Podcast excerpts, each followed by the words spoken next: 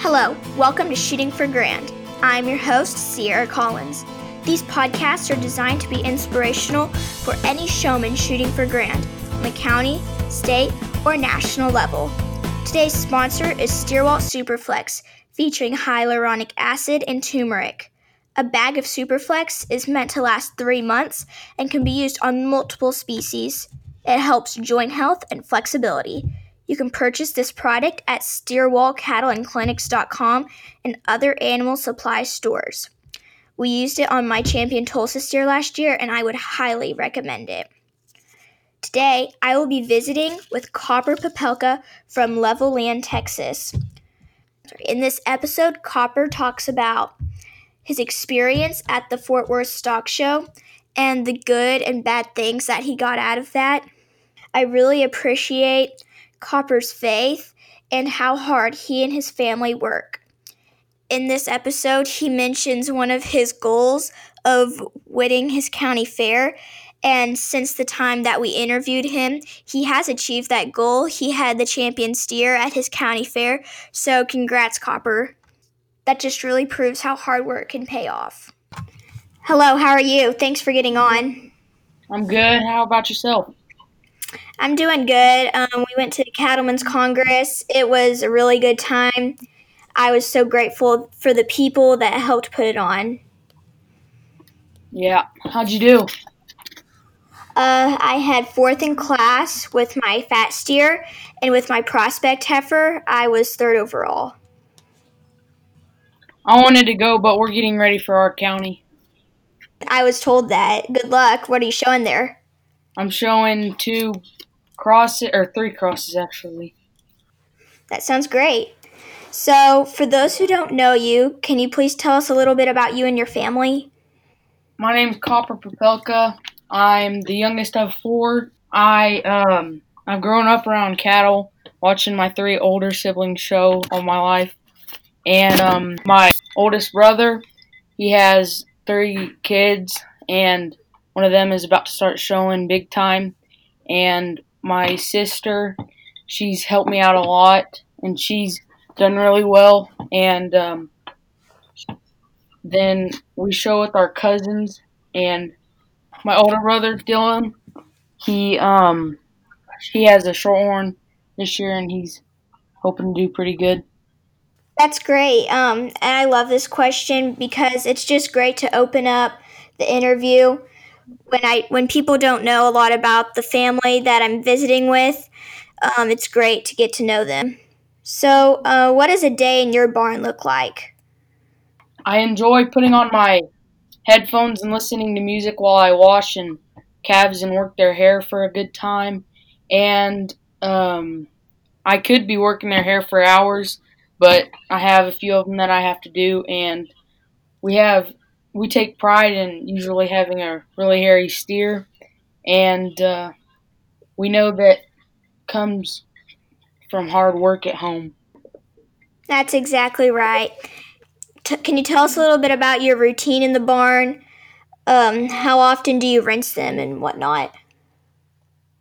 First, we show up to the barn and we feed, and then we get them rinsed, and we usually rinse them two to four times a week, and we soap them two other times of the week.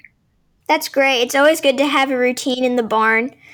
Um, if you just go out there every day and you just kind of do whatever, it doesn't make it quite as exciting. You have to have a routine and get it down, and that's what helps build your cattle better. Yeah. So, what has been your most exciting moment in the show ring? This is a tough question, but um, it's probably whenever I got breed champion at Fort Worth, champion exotic. That was a pretty pretty nice moment, and I've been dreaming to do that for years, ever since I was a little kid. Amazing moments in the show ring are really nice, and it's great um, after all your hard work pays off, and then you go in there and do really well.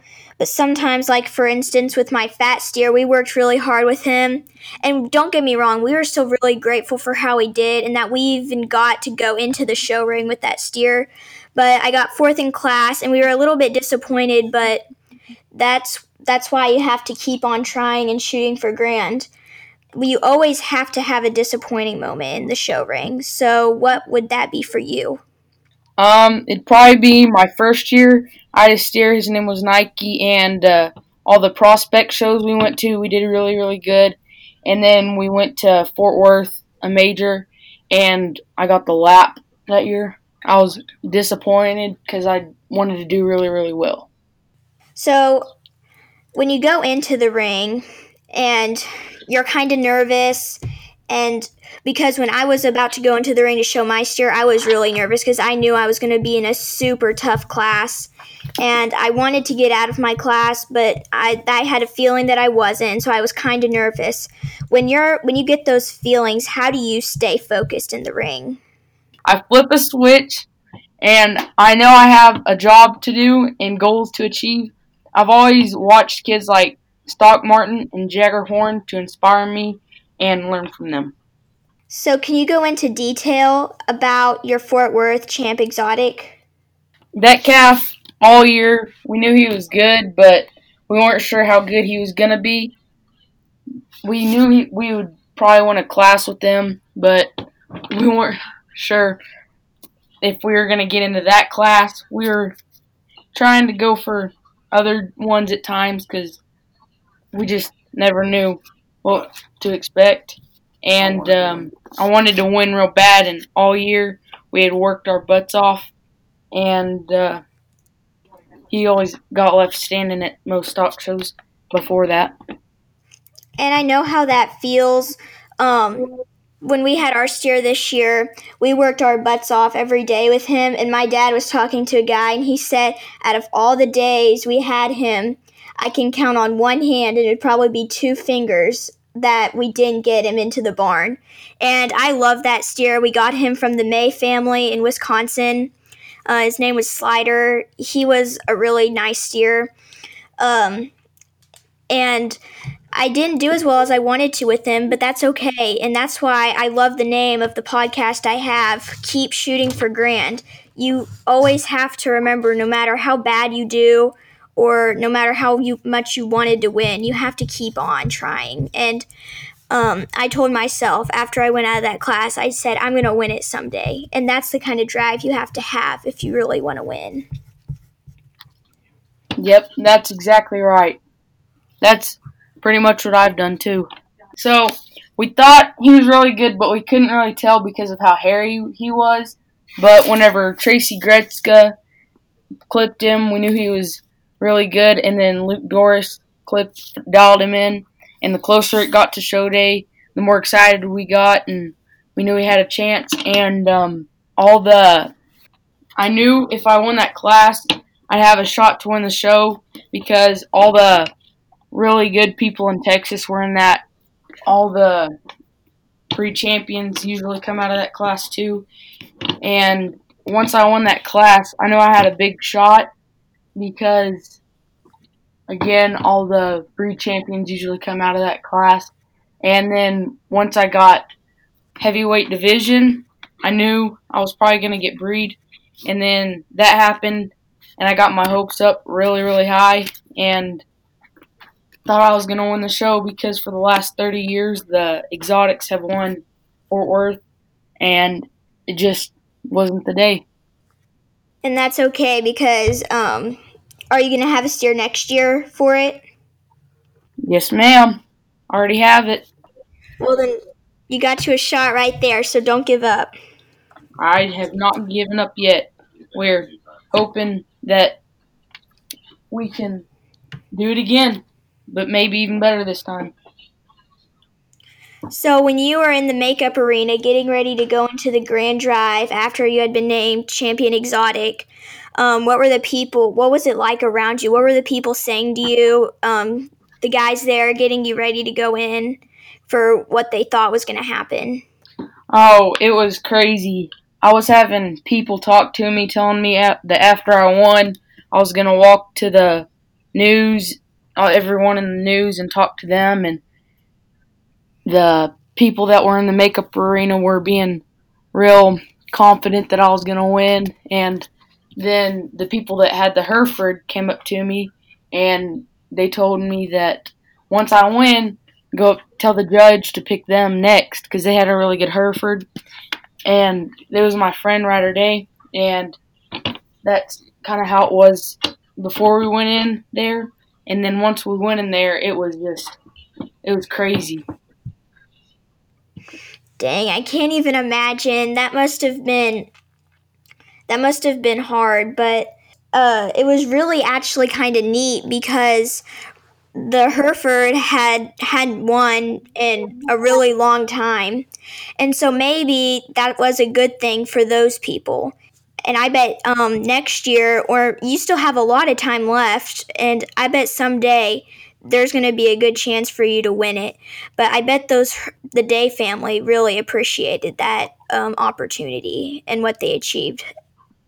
Yeah, we were pretty glad about that we didn't win it too because again, at that age I was only 12 years old and once you win Fort Worth, you can't go back. So, we were it was a blessing in disguise and we were pretty excited that we didn't win it yet.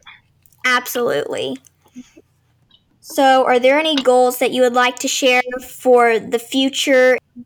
Yes, for the temporarily this year, I'd like to win our county, which is in a few days, and then I want to win the Patriot, which is the Fort Worth, the show that they're having because Fort Worth got canceled, and I'd like to win Fort Worth too.